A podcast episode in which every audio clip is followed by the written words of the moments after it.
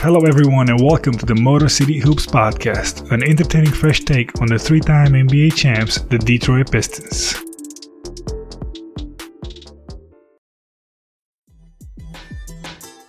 Hey, Hoopheads, we appreciate you listening to this episode of Motor City Hoops.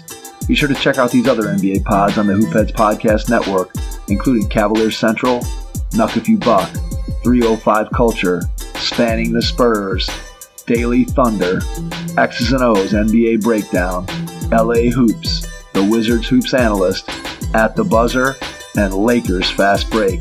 Plus our coaching focused podcasts, Thrive with Trevor Huffman, Beyond the Ball, the CoachMaze.com podcast, Players Court, Bleachers and Boards, The Green Light, and Courtside Culture. Oh, and don't forget to check out our flagship, the Hoopheads podcast, hosted by me, Mike Klinzing, and my co-host, Jason Sunkle, featuring the best minds in the game, from grassroots to the NBA.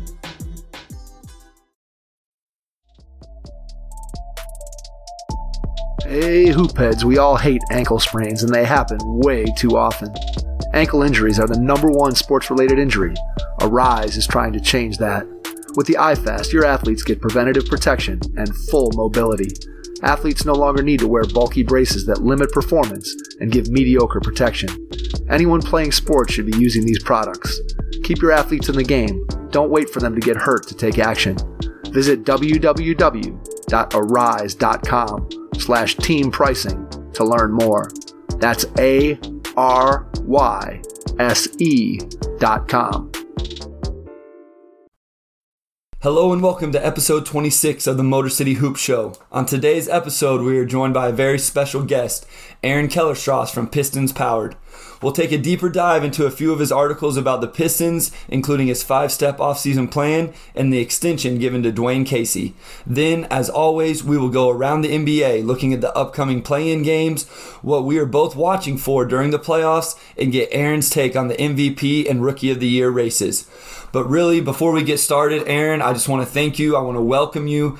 PistonsPowered.com. If you haven't checked it out, you need to. Great articles, multiple every day. Thank you for coming on the show. Oh, thanks for having me, man. I'm happy to be here.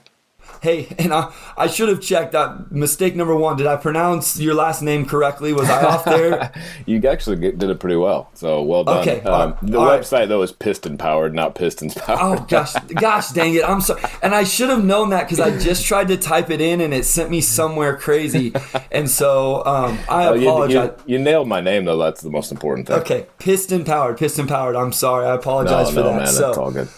Uh, thank you again for joining us, so Aaron. I know we've talked about this a little bit, and um, so let's just get into this. So for, okay, so for our listeners, last week we changed it up a little bit. We're not doing the with the end of the season coming anyway. We're not going to do the game re- recaps. But before we get to the three one three and look into some of your piston powered articles, um, what you, what's your take on Sirvydis? Like I, I realize it's end of the year; these games don't mean anything, and we're not seeing some of the other team's best players. But has there been anything that you've seen from him that's been impressive to you? Yeah, I mean, I think he's shown that he's a little bit more and can be more offensively than just uh, you know a guy who catches and shoots three point shots. So I think that's exciting. Just you know, he had a really nice euro step on, in transition, um, which kind of shocked me. I wasn't expecting that. I think he looked aggressive. He looked like he belonged. I mean, he's still got a lot of work to do. I don't know who. I really don't know who he's going to defend. Uh, would be Yep. the biggest issue right now, Yeah, particularly. for He looks like he did put on a little bit of strength and muscle this year, but he needs to get bigger and stronger. Um, I think definitely he's one of the guys that would have benefited from a season in the G League uh, this year. Obviously, with things the way they are, he didn't get that chance, but um, it's too bad because I, I do like he's shown flashes, and maybe he can be, you know, down the road a guy who provides some of the three point shooting that they need. Absolutely. That's that's exactly kind of how I feel about him. He for one he's shown more like you said his, his off the dribble game like there's been more there than I don't know if I, I want to say than what we were led to believe or maybe than the research I've done anyway on him kind of just sounded like a shooter. Um, I think he tries defensively, but you're right. There's just not a really good matchup for him to like stay in front of his man when his man has the ball. So I've seen enough to feel like, hey, there's a chance in a few years maybe this guy can contribute. Um, but but we'll see. So it it's been fun to see. It's been nice. Um, that second quarter stretch in the Nuggets game was really cool. But um, we'll, we'll, see if it'll, it'll carry yeah, over. I mean, I really hope that he plays in this final game. I don't, I yes. don't know how extensive his injury is, or, or maybe they just pulled him because they were afraid he was going to win the game for him. he wasn't following tank protocol. He was, I think I saw he's questionable, Aaron. I think I saw that yesterday whenever I was scrolling Twitter. Twitter. So we, we may only shoot seven. So for our listeners, we're recording this. Uh, early Sunday morning Central Time. Aaron is actually in Ireland, correct? Aaron, Ireland. Yeah, yeah, yes, I yes. Am. So it's it's noon his time, but um, so we we haven't played that final Heat game yet, but. I think we, there's a legit chance we suit up like seven guys for this game. I yeah. mean, just looking at the injury report. So, um, yeah, I think it's, it's, too bad. I would have liked to seen him play more. I mean, it's a shame he really only got you know extended, not even really extended, but even like 20 minutes in the last couple of games there. Um, would have liked to seen maybe a couple of weeks of him, um, you know, to get a better idea of what he can be. But yeah, it's exciting. I think that half that he had at least flashed some potential.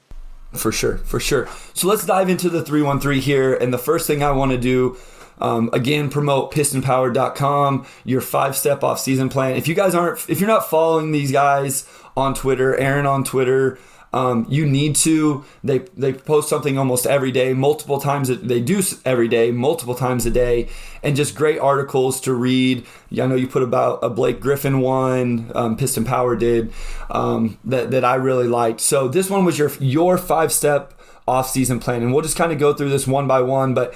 You, the, the first step of this was cut the fat. So um, just talk to the listeners about kind of what you're talking about with this. Well, I mean, the one thing you can't do is fall in love with your own players, I think. And the Pistons definitely have some guys that have shown a little bit this year. And I think at times fans get a little bit overly excited, but who they can probably upgrade. Um, and so guys like Dennis Smith Jr., McGruder, Wayne Ellington, Cory Joseph, um, Okafor, although he's as a third center, I mean, he can at least get, get buckets. Um, and he's not making much money. Um, Josh Jackson would be another guy I would throw on that list. Um, I'm, I'm, not as high on him as some others are, and I think if they they re-sign Hamidou uh, Diallo, obviously those two are kind of redundant, so they could maybe be, maybe get something for him. Um, he's shown enough, so I think just not kind of letting all those guys just walk. You know, I mean, I think they'd all served their purpose, and all of them played well at times this year and did what they were asked to do. Um, in case of Wayne Ellington, quite a lot more than probably ever thought he was going to be doing. Um, but yeah, in in the future they can upgrade from all of those guys, and if they want to make a jump, you know, into the playoff conversation next season, they need to because they're you know they don't have a lot of depth and they need some more veterans who can play. So before we continue, because I think this kind of lends itself to how we this conversation goes with some of these things. Do you see them in the play play-in game next year? Because my host Vlad Moldovanu, who who's playing in the playoffs right now in Romania, wasn't able to join us today. I think we both I think we both feel like we're in the minority with Pistons fans, and we do think, which is the next step, we'll get there in a second. If we nail the NBA draft and some of this offseason plan, we feel like we can get to the play-in game next year, and I, I we don't, don't, think we're delusional. Yeah. Do you agree, or, or you're out on that? Absolutely. I mean, look at the play-in game this year. it, it, it's not like you have to be great to make it into that conversation. The Pacers are tenth right now, and they have 33 wins. You know, and they're five under 500. So it's not as if we're talking about making a huge leap here. The Pistons won 20 games this year and we're in a lot more, you know, and and with a little bit more seasoning and, a, and another veteran reliable scorer, they could have won a lot of those games. So I think there's every possibility that they're in the conversation for at least the play-in game next year. I see no reason why not. And um, you know, if you look a little bit at the stats this year, they've they've had been impressive in some areas. You know, the Pistons are 10th in the NBA in points allowed. Um, and if you look at the nine teams in front of them, they're the nine best teams in the NBA. So it's this is a team that's really good defensively already for what they are, especially considering they're running with so many young guys and different lineups every night. Um, so I mean, I think that's exciting in itself. And if they can add another reliable scorer, I see right no reason why they can't make that jump at least up into the conversation for the play-in game. Sure, absolutely, and that's what I think. A lot of people look at 20 wins and like, oh, they only won 20 games, they're going to improve. But how many games? Hey, did they? How many games did we not try to win? Especially Yeah. here at the end of the year. You know, how many games has Jerami Grant not played that he probably Yeah. would be? I, I know they're. I know they put stuff on the injury report, and I'm not saying these guys aren't banged up, but if we're fighting for a playing game, they're playing. Oh, And 100 percent. I mean, Jerami Grant is the biggest example. There's no way he'd be out right now if the Pistons were trying to win, um, which I think is a little bit of a shame. I'm I'm glad they ended up where they are, but I would have liked to seen him finish out the season, given the way he played, and at least get a chance to to, to win the Most Improved Player award, uh, which he clearly won't um, now. But um, yeah, that's a little bit of a shame. Yeah, and and you brought up a good point with continuity, and it, it's hard to get that when I, I don't think we're going to be playing 12, 13 guys. Like even in games we were quote unquote trying to win during the middle of the year, you know, everybody. I always kind of laugh, and we don't have to get into Sekou, but people get so mad about Sekou not playing or this guy not playing. I'm like, Dwane Casey's playing 12 guys. Like you, you look at some NBA games or box scores, and only eight guys play. Like to me, the ideal rotation probably has nine with other guys who can fill in when necessary. He's playing 12, and we're still finding a reason to complain. Like continuity, chemistry in the lineups is also going to win you another two or three. Like you just, there's so many different f- scenarios I think and factors that can win you another two or three games. Sure, and again, they don't have to be a top team to be in the play-in discussion. You're still probably looking at a Exactly. team team with a losing record, Yes. um, a team with a lot of flaws. But I mean, I think it, they can definitely make that jump, especially when you look at it, say, like a team like the Knicks, the the jump they made largely behind the defense and you know the improvement of Julius Randle. But I mean, if they got another player who could score to go along with Jerami Grant, say, you know, someone in the draft or you know a mid-level free agent of some kind. I absolutely think they can make that jump because they're going to get some improvement from everyone else. Killian Hayes will be hopefully healthy, and um, I think it's exciting prospect. You know, I don't think that we're going to have to endure another season like this. That's for sure. Agreed. Agreed. Agreed. So before we move to the NBA draft, just to finish off the the step one between Joseph Dia and I agree. I, I really do agree with you, Aaron, on, on most of these. Um, I I would like to see J, Josh Jackson come back just because of his contract. I do agree with the Hami. I'd just like to see them fight it out next year on the court for which one we keep. But uh, of those guys, we, you kind of listed Joseph, DSJ, McGruder, Ellington, JJ, and Okafor. Which one would you like to see? Like if you i- is there I one mean, that you would like you said, Jackson really is the one that you bring back because he's only making like five million next season, and he produced. So, I mean, a- as a bench player, I don't, you know, he can come in and, and have big games, and so I'm not against keeping him. And like you said, also the competition's not a bad thing. Um, for him and Diallo to have to fight it out for minutes, and you know maybe they can play together. I don't know um, if one of them starts, if one of them can learn how to shoot. No, that, Um, that that's the thing, right? Like if one of them can start making threes consistently, then the floor spacing issue becomes. I like their lineup versatility and defensively rebounding all that, but it, it definitely causes some problems offensively. Yeah, I mean, I probably wouldn't bring back any of those guys if I if I had my choice. Um, I mean, Cory Joseph. I think one of the reasons why they traded for him was to get extra cap space because letting him walk, you know, he if they don't guarantee his deal, which would be like twelve point five million, yeah, that's not yeah. happening. There's no way, absolutely So not. Yeah, so they're probably going to pay him to leave. Um, Dennis Smith Jr. again, you know, his qualifying offer is going to be like seven and a half million. I think That's That- too they much, can't pay yeah. him that. Um, No. McGruder, if they, they they don't, if I think they can cut him in July and not have to pay him at all, so that's definitely happening. Oh, okay. Um, Ellington, I think, has played well enough that he'll definitely get a look from a good team. Um, uh, he, you know, he shot six threes a game and hit forty-two percent of them. There aren't that many guys who did that, so somebody's going to give him some money. It's not going to be the Pistons. Um, and again, Okafor, he is he's already on. So as a third center, it doesn't he doesn't really move the needle one way or the other. Um, I, I think Josh Jackson's the guy who really could play himself into being a really good trade um, potential, and the Pistons might be able to grab a first round pick for him at the deadline next season. So, um, even for that purpose, if they couldn't find anything for him in the offseason, I'd say keeping him, you know, it's a good risk. Real quick before I know I keep putting this off, but does it did it surprise you we didn't trade Wayne Ellington at the deadline? The deadline because I mean, like you say, a forty percent three point shooter, a guy that can can come off the bench for a you know a playoff team. Like to me, it just made sense. It did. I think when he got he got hurt not long before, and I think that kind of screwed things up a bit.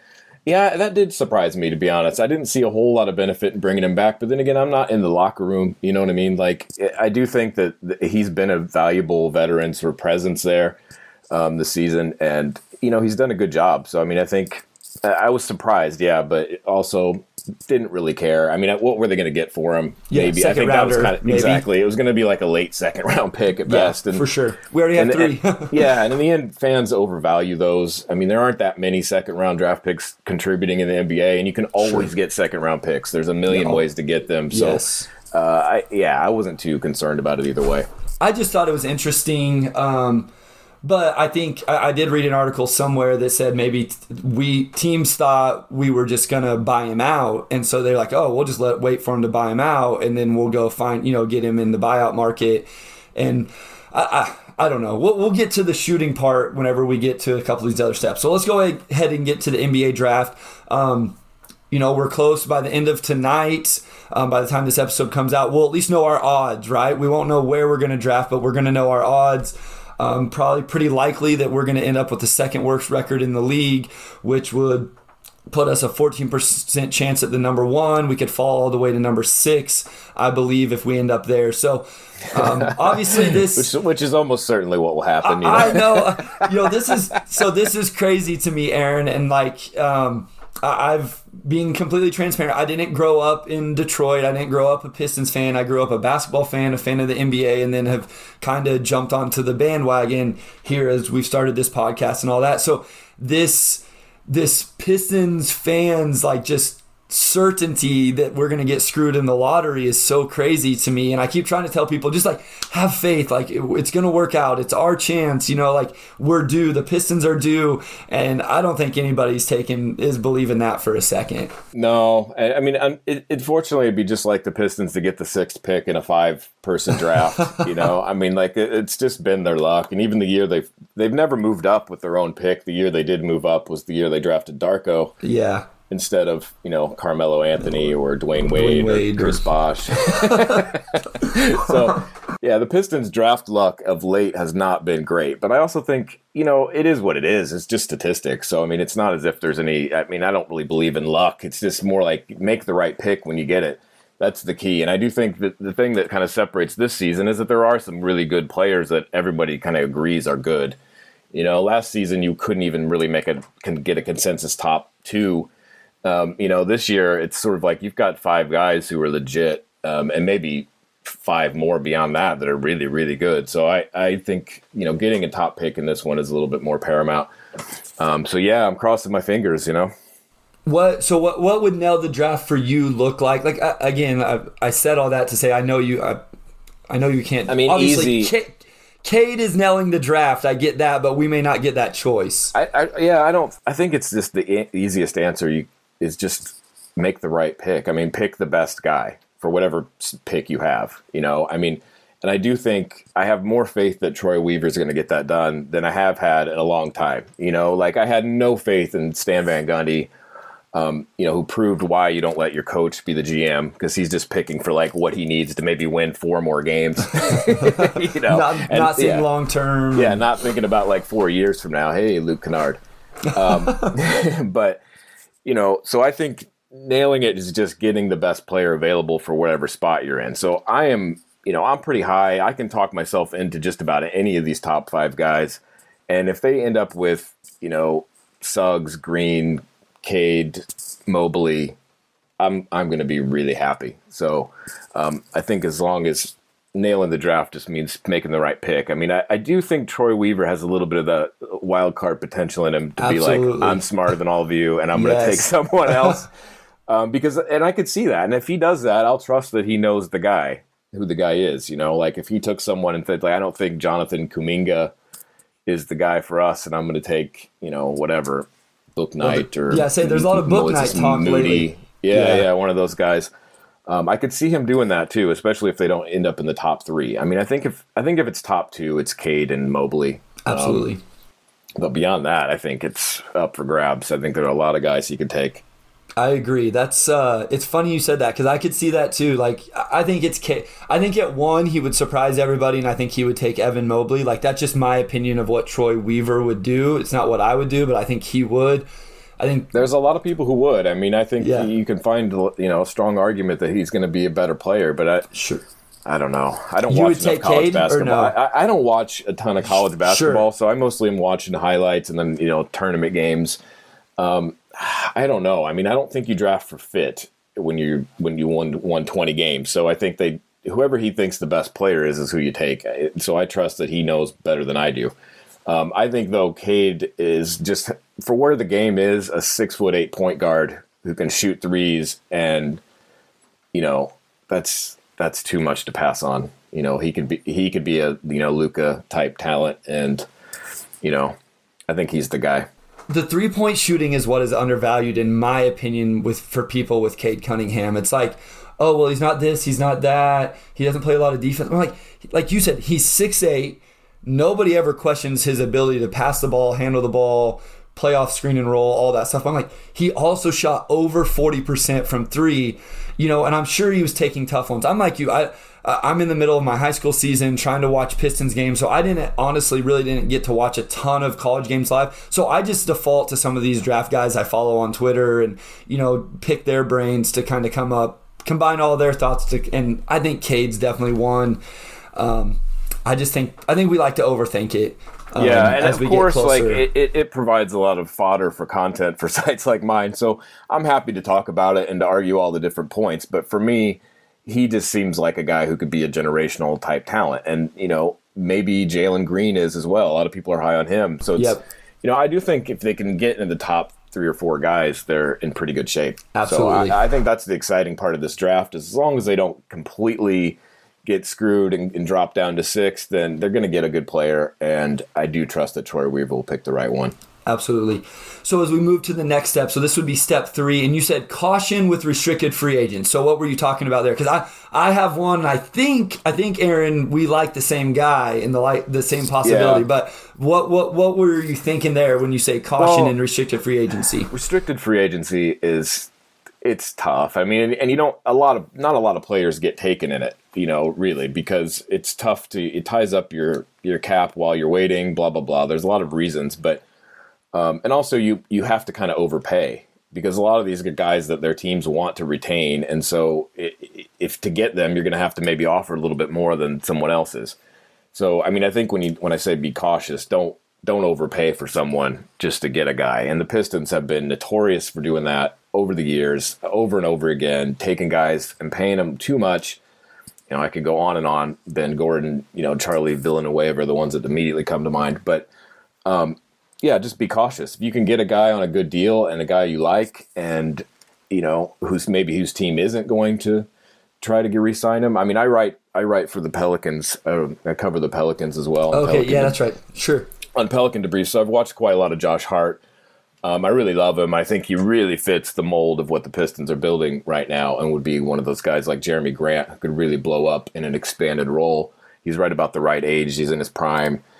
The question is, this is why I say caution. Do they want to pay him like eighteen million dollars a year? you know, and the answer to that is no, of course not. But if they could get him for ten to twelve, maybe there's some interest there. I don't know. So I mean, I uh, you know definitely be cautious. Don't overpay for a guy. The Pistons aren't say a year or two away from being a title contender, so there's no reason to go all in. But I think if you can get a good deal, you go for it. And I love Josh Hart. Exact. I'm I'm feel the same way. When you said 18 million, I'm like, oh no no no. And like immediately in my head, I said, if we get Josh Hart for 10 million, I'd be all in on that deal because he he does. He's such a good rebounder. He I think he's a good shooter, not great shooter, but he's a solid shooter. He can be better. That's the area he really has to improve because I, you know, def- defensively he's pretty good and he can defend up, which I love. Um, he's really probably the best guard rebounder in the NBA. He really goes after it, which I love. Um, but yeah, he can. He's just not consistent, especially on corner threes. The guy just, if he could hit those, he he would be getting 18 million a year. Um, but I think he's it's going to be tough for the Pelicans to keep him, um, considering they've got Lonzo Ball and a couple other guys up. So it'll be interesting to see what happens with him. If the Pistons wanted him, they could probably get him because if they made an offer on him early, the Pelicans are going to be busy with Lonzo. Um, so he's a guy I, I'm I'm interested in at the right price for sure. And he's another Villanova guy, and we've seen you know, with, with Saddiq Bey, and my I favorite guy in the draft is Jeremiah Robinson Earl. Like I love Villanova. So the joke, the joke on the show, Aaron, so Villanova ended my college career. That we played them in the first round of the NCAA tournament. They went to the Final Four that year. We were actually winning at half, and then we ended up losing. And so I, that was my last competitive basketball game was against Jay Wright and Villanova. So like I have a it, it, it cuts my heart a little bit to say this as much as I do, but they run a great program and they develop Yeah. great. I mean, they develop great college players, but they develop great pros as well. Yeah, So, they come. In, they seem to come into the NBA ready to, to play Absolutely. uh, defensively and physically as well. I think that's what's been impressive. So I'm with you. I, I, I really like what they're doing there, and I think you know, it, considering sort of the vision Troy Weaver seems to have, which is to build around versatile defenders Yeah. first. he makes Um, sense. Yeah, he does make sense, but we'll see. Like I said, it, it really depends on what kind of contract he gets offered.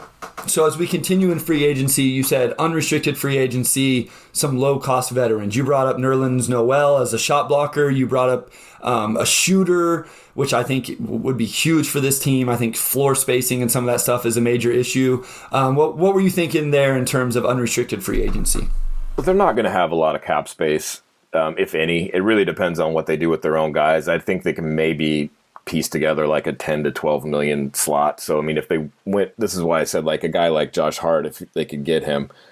Um, but yeah, unrestricted free agents, they're not going to have a lot of money. And when I say Nerlens Noel, it, he's probably now going to get a better deal because, he, and probably with, I would imagine the Knicks will try to keep him, but uh, because he's played really well for them. He's a guy that I've I've been promoting for several seasons now because just he's really efficiently defensively and doesn't make much money. So, and when I said him, more like a guy in his vein, sort Sure, guy, sure. a rim a rim protector, a third. You know, I Okafor is a guy who I love to to switch out for somebody who just blocks shots. You know, because I think you know that's more important than being able to get post buckets. You know, uh, Okafor would have been great. He would have been a perennial All Star in the '90s. Yep. But now, where we need more defensively from the bigs, uh, I'd rather have a shot blocker there for somebody like that. And if they could get somebody who could shoot, um, that's a p- place maybe they can find someone in the second round of the draft. But and somebody else who can shoot, and maybe even Wayne Ellington, bringing him back. I don't know. No, for sure. Yeah. But an anyone, because that, right now they are just awful from from three point range, and they really it, it really stunts their offense. Absolutely, yeah. I say floor spacing is an issue, and the, the thing is, I almost feel like you have to stagger Jerami Grant and Saddiq Bey's minutes because, like, you need one of them to play with the second unit to provide some of that shooting. Um, I mean, the one guy as we move into the final step was don't overpay our own guys. The one guy, like, I really hope we do bring him back. So I'm interested to see what you think that has shot the ball well has been Frank Jackson. Um, you know, I love like, Frank Jackson. Like I said, I, I, I cover the Pelicans as well, so I followed his Oh, career yeah, yeah. from, from Okay. the beginning. And I have always loved him. And I was actually thought the Pelicans should have re-signed him, and I thought they were crazy not to, considering he he got a two way contract. I mean, you basically could have just had him for nothing. Um, this is a team now that is just decimated with injuries and has no bench scoring, and the, and they could have used him, but. I don't think anyone really predicted that he would his three point shooting would improve so much, and I think that's something he obviously really worked on. I saw an article where Dwane Casey talked about the work he'd put in um, on his shooting, and I think that was always the knock on him was that he was so streaky. Um, but yeah, he's hit forty percent of his three point shots off the bench, and he's just really been sort of like instant offense. You know, comes in and he changes the game, and um, you know, I, I've gotten dragged by Pelicans fans a million times for for saying they should have kept him, but I, I like him, and I think he's a guy who, if you can get him on a on a minimum deal, um, go for it. You know, he he's shown that he can score off the bench, if nothing else. Yeah, absolutely. And I think I, like him. Uh, The, the shooting is interesting because he did make a major jump, and I do think it's a large enough sample size. You can't say it's just, you know, it's not realistic. Um, in the way Hami Diallo's three point percentage is with the Pistons, like there's not enough games and shots to really say, Sure. hey, this is who he is now. But I'm interested to see if there's a little bit of regression to the mean with Frank Jackson next year. Like, does all of a sudden he fall back to at least a 37% three point shooter? Because I do think that starts Yeah. to change things. Him above 40% is huge He didn't shoot team. a ton of them, but if you look at sort of, uh, you know, a lot of his numbers are skewed because he didn't play all that much in the first half of the season. So if you look at just really the second half of the season, he's shot a fairly high volume. Um, mostly off the bench. And I think if he's going to do that, he has a place in the league because he's big enough to defend both guard spots ad- adequ- adequately. He can penetrate um, and just, you know, like I said, he can provide some instant offense. And if you can, if he's going to shoot like that, um, he'll get paid by someone. I don't know who it's going to be, but um, I, don't, I don't think he should be a guy you give too much to, though. Um, I like his potential as a low cost contributor, but if he's not that, then you know fairly well. For sure. And then last before you mentioned Dwane Casey, I want to get into his extension in just a second. But what about Saben Lee? I know um, you brought him up specifically during this part of the article as well. I think he has definitely been one of the biggest surprises of the season because this is a guy who everyone thought was a reach as a second round draft pick. yeah. so, and then a reach to get any kind of contract, and then he got a two way deal. And, you know, you got to say the guy made the most of it. You know, he really show that he can play point guard. Can he shoot?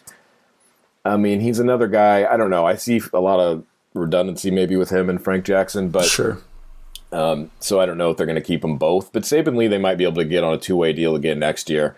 And if they can, and just put him in the G League, let him develop, that'd be great because he's Absolutely. really athletic, and I like his defense. Uh, his you know dribble penetrations there, so if he can pick up a little bit more range on his on his shot, um, definitely he could be a backup point guard in this league. Absolutely. That's what I agree with that 100%. Keep him on a two way, let him go play in the G League, develop his game some more.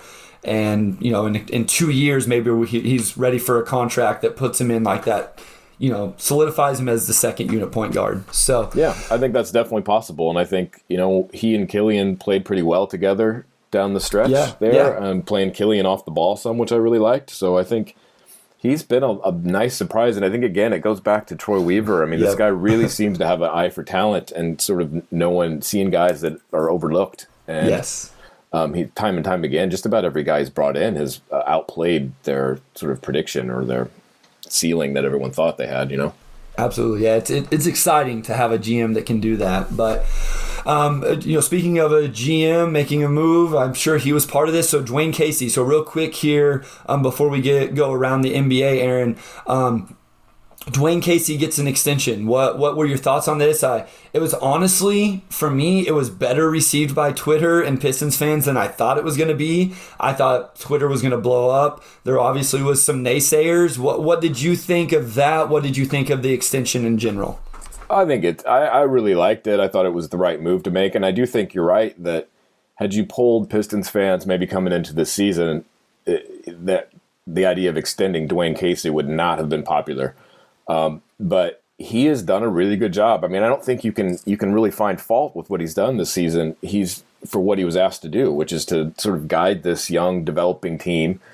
Um, he made players earn minutes. He every single guy got better. I mean, I really don't think you can find a player who didn't get better this season. And ultimately, what more can you ask for from a coach? I think we give coaches way too much, not to, not enough credit a lot of times, but way too much blame for when things go wrong.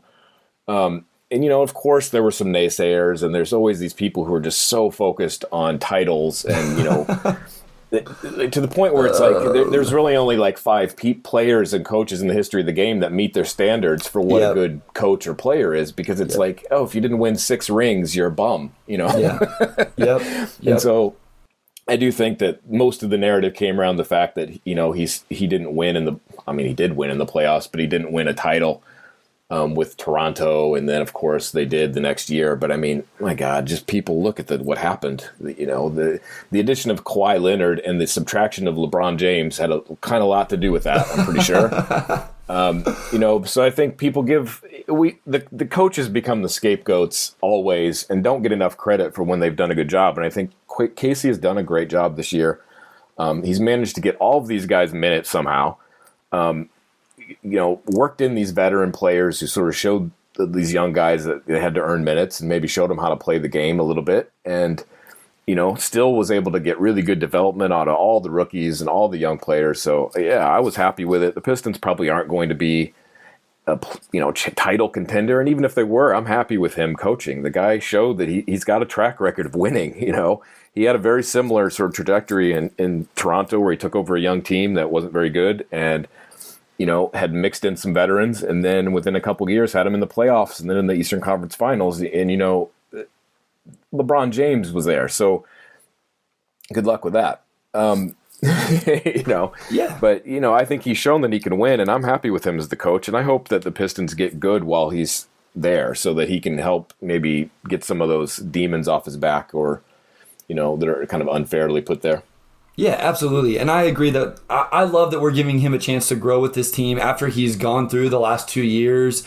Um, you know, through this Yeah, because rebuild. this couldn't have been a fun team to coach No. last season, especially the beginning of this one where you have Blake, Blake, Griffin yeah. loafing, loafing around and unhappy. Um, you know, Derrick Rose, who who still played hard, but obviously would, would have rather been somewhere else. And so, you know, it was a tough team to coach in a lot of ways, and he's done a good job. And I think you know they can get good in the next couple of years, and then they'll make another call on him. You know, if he gets them into the playoffs in the next couple of seasons and they win, you know, playoff series or something like that, then I think who knows maybe they'll extend him again, and that's not a bad thing. Having a little, you know, continuity and stability is not a bad thing for a team that's had about 800 different coaches in my lifetime, um, and really hasn't had any of that kind of stability or sustainable success in so long that it, you know they've lost some credibility. Absolutely. And I think that's what you, you bring up a good point. Let him build this. And if in two years it hasn't developed the way you want, then you go find another one. If in three years we're having playoff success, but we think we're a championship team and he hasn't, he quote unquote really isn't a championship quote, I'm with you on that narrative. It's so overblown and just ridiculous. But if he can't get us over the hump, you know, then you fire him and then we're attractive. We And- really and- are and honestly- attractive to good coaches now. And yeah, and I could see him basically saying that. I, I honestly think that this might have just been like, hey, I only want to. He's you know he's not a spring chicken anymore, so it's like he might just be like, this will be it for me. I'll retire at the end of this contract, and you'll be in a good shape to to hire whoever you want. You'll have a good young team that's in, heading in the right direction, and I think it, it's set up perfectly for either you know. If, it, if he's successful and wants to stay on, great. And if not, it's set up going to be set up really well for the next person. So, um, I'm, I'm I'm totally happy with it, and I think that it fits in with sort of what Troy Weaver's been doing, which is trying to sort of include the city of Detroit more in the vision of the team. You know, I think that the fact that Jerami Grant said he wanted to play for a black coach and a black GM and a black city, that is something that is important, and you know, players care about that stuff now. And I think that having Dwane Casey there as a well liked and respected coach is a way that they can bring in and sort of sustain that culture. Absolutely. I, I, I agree 100%. I'm fine with it. I actually thought it, nothing against Dwane Casey. Um, I thought I didn't I didn't see him being with this team long term. Um, but I, like you said, like the way he's been able, I loved what he did with Sekou. Like he put Sekou on the bench. Sekou was pouting, and he said, "Go." You know, I don't know. I don't have insider information. To me, that's what it looked like from the outside. I'm going to bench you for a couple weeks, and then look how good. Like everybody forgets about that part now. Everybody's loving Sekou and the way he's played, and rightfully so. He's been playing great. But I'm like, um, do we forget the head coach and what he Yeah, did yeah. and the decision he made and everything else? So like, and that he's probably been helping him behind the scenes in practice and things. Nobody- so I, I do, yeah. you know, I do think that the coaches often get way too much blame and not enough credit. You know, and again, players win championships. It's like we've seen it time and time again. It's like, wow, it's just a shocking that these coaches become so great and geniuses when they've suddenly got three of the best players in the league on one team. You know, like is Steve Nash like the greatest coach of all time now because they're winning with Kevin Durant and James Harden, you know, Irving? Like, come on, um, coaches basically there just to not screw things up and. You know, some coaches are can be really bad. I do agree with that, but I do think guys like Dwane Casey, you know, proven they could win, and he can do it again. So I'm happy with it. Absolutely. So as we talk about the playoffs and championships, let's transition to around the NBA here, Aaron. So this is our chance just to kind of talk some general NBA stuff here for the last probably 15 minutes or so. Um, so just looking at these playoffs, we'll just jump right into the playoffs as a whole. Do you have any predictions, surprise? What are, what are you watching closely? I know when we were talking pre-show a little bit, we talked about this should be a really exciting playoffs. So the play-in games aren't even set as we're going into the last day. Like there's some head-to-head matchups that are going to decide those. There's obviously been injuries, guys coming back from injuries. The Bucks narrative, can they finally figure it out? Um, the Knicks, you know, all, all these different storylines and narratives. What which Yeah. one or two are you really looking at? I mean, I think right now the the most the exciting thing for me is how well this play and tournament has worked. Perfect, Um, right? I, was I was kind of against it at first. I just didn't really. I didn't like the idea, especially that the seventh seed had to play their way in. But now it's the way it's set up. it's worked out so perfectly that we haven't had a season in the NBA where the final games have mattered like this in a long time. And the fact that we've got two of the the teams I hate the most potentially in them, um, it's made it even sweeter. So I mean, the first thing I'm going to be watching is can somebody beat the Celtics or Lakers and knock them out. Um, that would be sweet. Um, so I'm really happy about the way the play-in is shaken out this season and I hope they keep it. Uh, I know the players don't particularly like it, particularly LeBron at the moment. But um, yeah, I think it's worked out really well. So that would be the first thing that I would be watching for. Yeah, I mean today's games, Aaron. Like you, are right. I it worked out perfectly because I don't ever remember the last day of the NBA regular season being this like so Charlotte, Washington, Indiana are all playing for playoff seeding. The Lakers and the Blazers are playing whether or not they're going to end up in the play-in game. I mean, they're not playing each other, but you know, depending on the outcomes. And then the Warriors and Grizzlies play each other today to decide who's 8 and 9, which understanding the structure of the play-in tournament, a, there's a huge difference between the oh, yeah. eight or the nine because if you're the nine, you have to win two games Twice. to get into the yeah. playoffs. As an eight seed, you can lose once and then win the second one. So, like, not just the actual play-in games, which I think are going to be fascinating and f- so much fun to watch. A one game and you're out scenario. Um, it's kind of got that March Madness feel, but the last regular season day is just going to be fun. And of course, our Pistons and everybody else in the tank race, you know, you know, in all of those games. So yeah, I uh, do. I think the play-in has really changed how the end of the regular season. It's kind of helped with some of the tanking. Um, it's helped keep some of those teams that are in the middle seeds uh, more active and interested and staying uh, yeah. in the top five or six. You know, so I think it's really worked out well for the NBA, and so yeah, I'm looking forward to that. So I want to I want to get your take on a team we haven't talked about a little while on this we, we, on this show, and that's the Milwaukee Bucks. I, I feel like they're I don't want to say they're flying under the radar, but I think because we've seen regular season success and back to back MVPs from Giannis in two straight years, and then lack playoff success, nobody's talking about him a lot. A little bit like the Clippers yeah. in the West, to be honest. So I, I, yeah, I love take either one of those um, teams. What do you think? That the Bucks would be the team I would I would pick to come out of the East again. I think even though the Nets, oh well, yeah, it's tough. I, it, it's going to be a really good good playoffs this year. I mean, the East hasn't been that hasn't had this many good teams in a long time, and the fact that the Celtics, who were picked to be you know a team that could potentially make the finals this year, are the seventh seed is pretty crazy. So I mean, the East hasn't been this good in a while. So I'm really looking forward to that. But I do think the Bucks are a team that now have been there a few times, um, and also the addition of Jrue Holiday um, could really make a difference. I mean, that guy is a great defender. Um, he could potentially, you know, lock up one of these guys on the Nets or or whoever they end up meeting. I don't know who they're going to have to play. They're the third seed right now. Uh, so Miami, it's Miami right now. I don't know if that can change. There's a one game between New York, Atlanta, and them. So um, I, I don't yeah, know what so, the tiebreaker I mean, scenarios that, that, are. That first matchup, wow, that's going to be a nice first round series right there. right, um, Bucks Heat because the Heat are another team as we saw last year. They're playing well right now. Um, you know they've won seven out of their last ten, so they're another team that could get hot and you know potentially the Bucks. I think are in an interesting position. They're on one hand they have less pressure because they're not the number one seed. They're not, you know, they don't have as much uh, spotlight on them maybe this year as they did last two seasons. Um, but you know they also aren't going to have home court potentially, you know, um, and are going to have to play better teams. So you know, who knows? I think if the Heat won that first game, there's going to be a ton of pressure on the Bucks suddenly. So they their team, I think the Bucks could could could absolutely choke and lose their first round series or win the title this season. I think I think both are in play for them. You're right. Like it, it, you look at the matchups. I, I don't know. To me, the Knicks and the and the Hawks in a four or five. I like the Hawks roster. What the Knicks have done there has, I think, at least for me, and I think most people, has taken people by surprise. Like that's a fun first round. You just talked about the Bucks Heat. I think we're going to end up with the well, the Wizards could like like a Wizards whoever first round matchup is intriguing. I'm not saying they're going to pull an upset, but I just think they're a team that's played really well the last couple months. Bradley Beal can I go think, get buckets. Yeah, and I think of all the teams on the towards the bottom of that could make it in, they're the most dangerous and yeah. the one that no one will want to play because Russell Westbrook is a, oh. is a maniac and.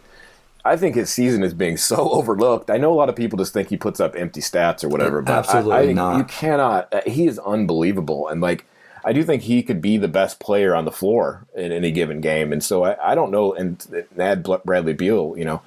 So I don't think anyone wants to play them in the first round. Um, so I'm sure that you know the, the Sixers are probably hoping that the Wizards get beat in the play in these games, you know, and don't have to worry about it. Because that's what's scary. You brought up exactly how I feel about the Wizards. They have two different guys that on a given night could be the best player on the floor, especially against Philly and even against Brooklyn. I know Brooklyn's star power is just insane, but like Bradley Beal could go, he can go get you 50. Like, what if he just has a, you know, two game stretch? And then you're right. Like, so I stepped outside of my box with the Pistons video breakdowns and I did one of Russ one night. And whatever you want to say about it, Aaron, the sheer energy he, ex- he expends to get the rebounds, the assists, and everything else he does, he should get credit just for that. And, he, and it's more than just that, but Honestly, the sheer energy. I think I've not seen a rebounder like him since Dennis oh, Rodman. Man. Really, yeah, I mean the way crazy. he goes after the ball, it's it, it's fun to watch. It's like actually fun to watch him rebound. You cannot say that about too many players. His athleticism, still at his age, is so unreal. And like, I really love just watching him run around and jump up and go after the ball and just really get it because he wants it more than the other guys do you know, it was the same with Rodman. You know, a lot of people talked about positioning and his, you know, jumping ability and all this stuff, but a lot of it is, you know, defense and rebounding really just comes down to desire in a lot of cases, and he just wants it more than everyone else. So I, I would love to see, because uh, I think Westbrook doesn't get enough love, and I would love to see them make a run. Absolutely, yeah. That's what so looking at the West now, and before we go, we have a few minutes here left. Um, I, I, still want to get your MVP and Rookie of the Year, uh, who you would vote for number one. But let, us look look at the West real quick. The Jamal Murray injury, I think, shook things up even more. Obviously, the Lakers are the play-in right now. You have the Mavs Clipper. I mean, the, the West is just as crazy, in my opinion, or just as competitive. I don't think the Warriors can make a run, but obviously Steph Curry is dangerous when you talk about dangerous players. What What's kind of a narrative or something you see on the West? Whew, it's kind of the same where you could say even though the Jazz and the Suns have done it all season, I don't think anyone has faith that they're the best teams. Agree. Uh, that they're that they're going to win in the playoffs. A thousand percent. Uh, so so, but I think that doesn't mean they're not good. You know. Yep. So I mean, I think that it's interesting that we're going to see these first round matchups potentially. right. Of you know that like, could be like Lakers Suns, and you know that's it's it's bad bad luck for the Suns. You know, I mean, I, I think all the teams are probably thinking like, are you cr- kidding me, LeBron? You had to get hurt in the one year that we're like, you know, the the top seeds, um, and now have to play you in the first round. But I think I, I still think it goes through one of the LA teams. Um, you know, the Nuggets. I think what Jokic is doing is unreal, but do they have the depth to get it done? Can Porter Jr. sort of be that second second guy um, and step up? I don't know. Um, so yeah, it's it's it's going to be a great playoffs, but I do think it's it's still one of the LA teams will will prevail from the West. I agree. I think the Clippers have flown under the radar for the same reason, reason the Bucks have, and, and, maybe rightfully so because of the lack of you know the postseason meltdown, playoff P, and all that. Well, know. and we tend to focus on the teams that move one, a lot one way or the other. Is why the Nuggets don't don't don't usually get a lot of press or love because they're they're sort of just always there. You know, they're always they're never great or terrible, or at the top or the bottom. So we just get sort of used and take their success for granted. I think, which is probably not not a good thing to do. But yeah, the Clippers have. Um, they could be a, definitely a team, but I, they're another one like the Bucks that where there's a lot of pressure on them to win, um, and be, especially with Kawhi's contract, and they, you know, he could walk, and so I do think that there's a lot of pressure on the Clippers. They're another one of those teams that if I could see them getting getting beat in the first round, and then or going to the finals. Yep. Absolutely. So, real quick here, Aaron, um, I just want to get your take. We gave our MVP and Rookie of the Year last episode. Um, just give me your top guy. Who's if if you had a vote for MVP, who would who would who would go in the number one line? God, I don't know. I this is such a this is a really hard season. I mean, if you'd asked me, you know, a couple months ago, I probably would have said LeBron. Um, and I do think even with his injury, the fact that they were so terrible without him just shows how valuable he is and how he can take a group of scrubs and turn them into a title contender. He is really the only player in the league who can still do that. I'm sorry, like to, to everybody else, the the Lakers do not have a good team. Um, so I would have taken him, but obviously he's sort of out of the conversation now. I would say. Um, so I think Jokic is got to be the guy. I mean, I think you look at his numbers; it's just unbelievable what he's doing. He's he's and he's just really kind of changed basketball a little bit. I think he's there are going to be so many big, slow European guys that get a chance because of him now. Um, you know, I imagine there'll be a ton of them taken this draft. You know, like some guy like Garza or someone is going to get like is going to get paid because of Jokic because uh, what he's doing is just sort of the only guy I can really think of who was even close was it, this goes way back is uh, was Arvydas Sabonis, the original Sabonis, who was unbelievable if you, if you're old enough to remember him seeing him even play when he played at Portland. But um, if you go back and look at film when he was in Russia, this guy was really would have been one of the best centers of all time had he played his whole career in the NBA because he could do it all just like Jokic. So um, I think he's the vote, but again, there are a lot of other options. I mean, like it's easy just to say to get you take Giannis for granted, for example. Absolutely. Um, even though he's a, a, unbelievable season once again, um, you know, it's you could definitely, like I said, Chris Paul has gotten some love, although I don't see that. I don't even think he's the best player on his own team, so I'm not sure how he can be the MVP of the league. Sure. You know, so yeah, I, I think Jokic. I mean I do think we overthink it a lot, and I'm I'm usually prone just to go with who I think is the best player. So, like I said, had LeBron not gotten hurt, I think LeBron should have about eight or nine MVPs Absolutely. at this point. Yep. Um, so I would he would get my vote most years if he hadn't gotten hurt. Um, and I think Giannis is an, again you can easily um, go with him. Obviously, Embiid has had an unbelievable season as well, and the, yeah. the fact that the, the, that Philly is in the first place that's got to you know have some amount of of weight. So I don't know. I think it comes down to probably Embiid and, and Jokic, and Jokic edges him out. I agree. That's where I would go as well. And then rookie of the year, um, you know, Anthony Edwards, Lamelo Ball. I saw someone even bring up Tyrese Halliburton Saddiq, the other day. So Saddiq, Saddiq Bey. Bey. uh, um, I'm gonna say for me, it comes down to a two man race between Saddiq Bey and Isaiah Stewart. there you go. Um, okay. no, um, I think for me, it's Lamelo. It, it, you know, if you just look at the difference he took a team that was middling, and and, and they're going to probably you know they might end up getting bounced in the play-in, but because they're not playing very well right now. But he was the primary reason the Hornets made a leap into leaving where they are. So I would give it to him because you look at Minnesota, they had on paper more talent. Sure, um, sure and yeah. you would have thought. I don't think Minnesota thought they were going to be one of the worst teams in basketball this no, season. Not if you look at that so, roster. You're right. Yeah, I mean he's already playing with with some good some good players. I know they had some injuries and things, but um, so I would give Lamelo the nod over Edwards just because of the the team success. The you know Lamelo makes everyone else better. He was fun. I don't know. I mean, I, he did miss time as well, and he has some huge flaws in his game. I mean, watching him try to play defense is. Um, I thought he might be a little bit better defensively, but he is not. So I do think you factor that in, Ed- Edwards gets a little bit more love, but I would give it to Lamelo. Sure, I, I, think that's a tough one. I think if Lamelo Ball doesn't get injured, he gets it 100. percent Yeah, um, yeah. He, I, I, mean, he was really top five in a lot of categories and really showed some superstar potential. And I think that so did Edwards, um, but Lamelo was doing it more consistently. And like I said, he does more things to make the team better. Absolutely. Um, and, and, his playmaking and everything, and it just really the fact that he brought some excitement back to possibly the most depressing franchise in in the NBA outside of maybe the Pistons. yeah, yeah. so I mean, like, no, as as you know, as Pistons fans, we got to show some love for the Hornets because they've been a similar type team that has just been like the eighth and ninth seed for so long, and you just get so sick of it.